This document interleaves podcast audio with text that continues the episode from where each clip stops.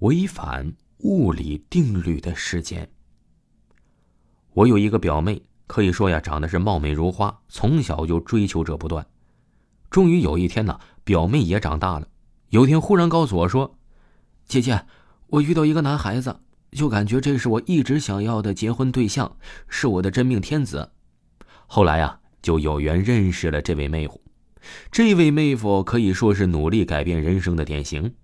读研之前呢，他学习并不出色，普普通通。兄弟们大部分也都是以混社会做生意、开铺子这类社会人为主。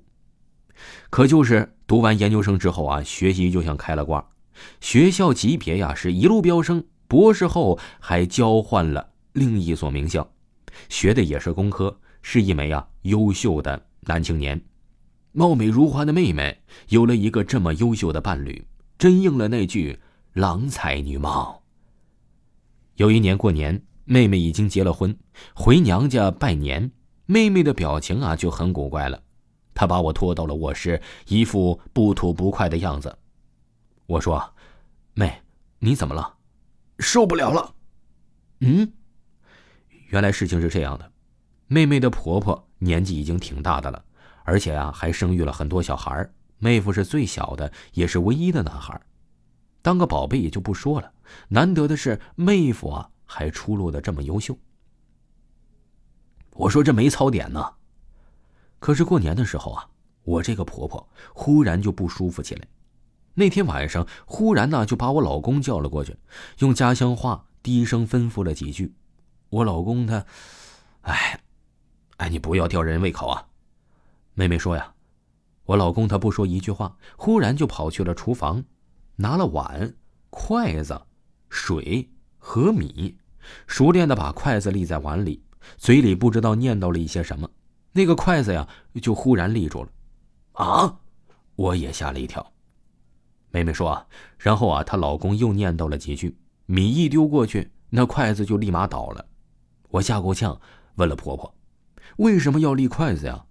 婆婆很淡然的说：“有人说我坏话呀，妨碍我，我去去晦气嘛。”关键呢是我的老公也是一脸平淡，只有我一个人呢大惊小怪的是吓够呛。那你太好奇了，我让妹妹把妹夫啊非得拖过来一起问个究竟。妹夫被我们两个人神神秘秘的是拖到了一边，开始啊还挺紧张的，以为有什么，后来发现是筷子的事情，表情啊立马放松起来。妹夫说：“这个事情我经常做的呀，又没啥。”“这是个什么原理啊？”妹夫说：“我也不知道，我妈说呀，弄了它它就舒服了，不知道。”“原理原理，哪有筷子开始立不起来，念叨念叨就能立起来的？”妹夫挠了挠头：“我也不知道啊。我只是念谁害我的妈妈，快来快来，念到一定程度，筷子就自己站住了。”“有这么傻的鬼自己承认害别人吗？”妹夫说：“这我不知道，念了就会这样，不是我能控制的，每次啊最终都能立起来。”“那你觉得这符合物理定律吗？你读了这么多书。”妹夫说：“不符合物理定律。”妹妹在边上说：“还有更不符合原理的，你让他讲给你听。”妹夫叹了一口气，其实啊，这也不算是不符合原理吧，确实也没有解释的地方。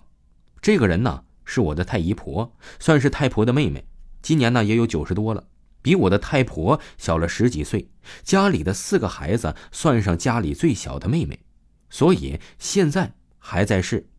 小的时候啊哎，就跟着她的太婆，一是因为太婆是家里的长女，也因为父母去世的早。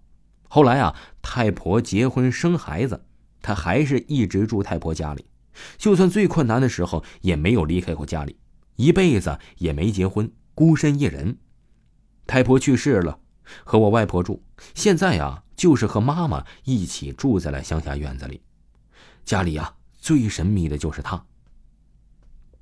妹夫顿了顿，看我和妹妹一脸专注，继续下去。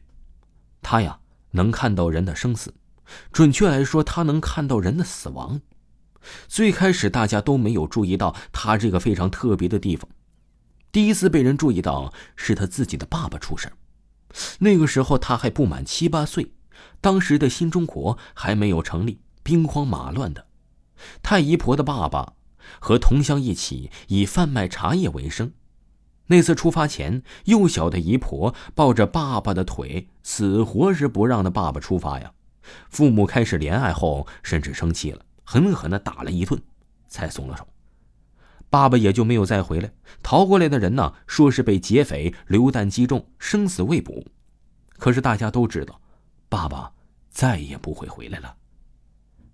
太姨婆的妈妈去世前几个月呀，太姨婆已经是一个懂事的少女了。他知道把自己的不安、惊慌埋在心底，只是更多的待在了妈妈的身边。后来啊，他太姨婆就说了：“哎，有天晚上，妈妈在补衣服，太姨婆依恋的靠在妈妈身边，油灯昏黄的灯光摇曳着。妈妈摸了摸太姨婆的头，忽然说：‘小妹儿，妈妈是不是快要死了？’太姨婆很惊讶，呆望着妈妈。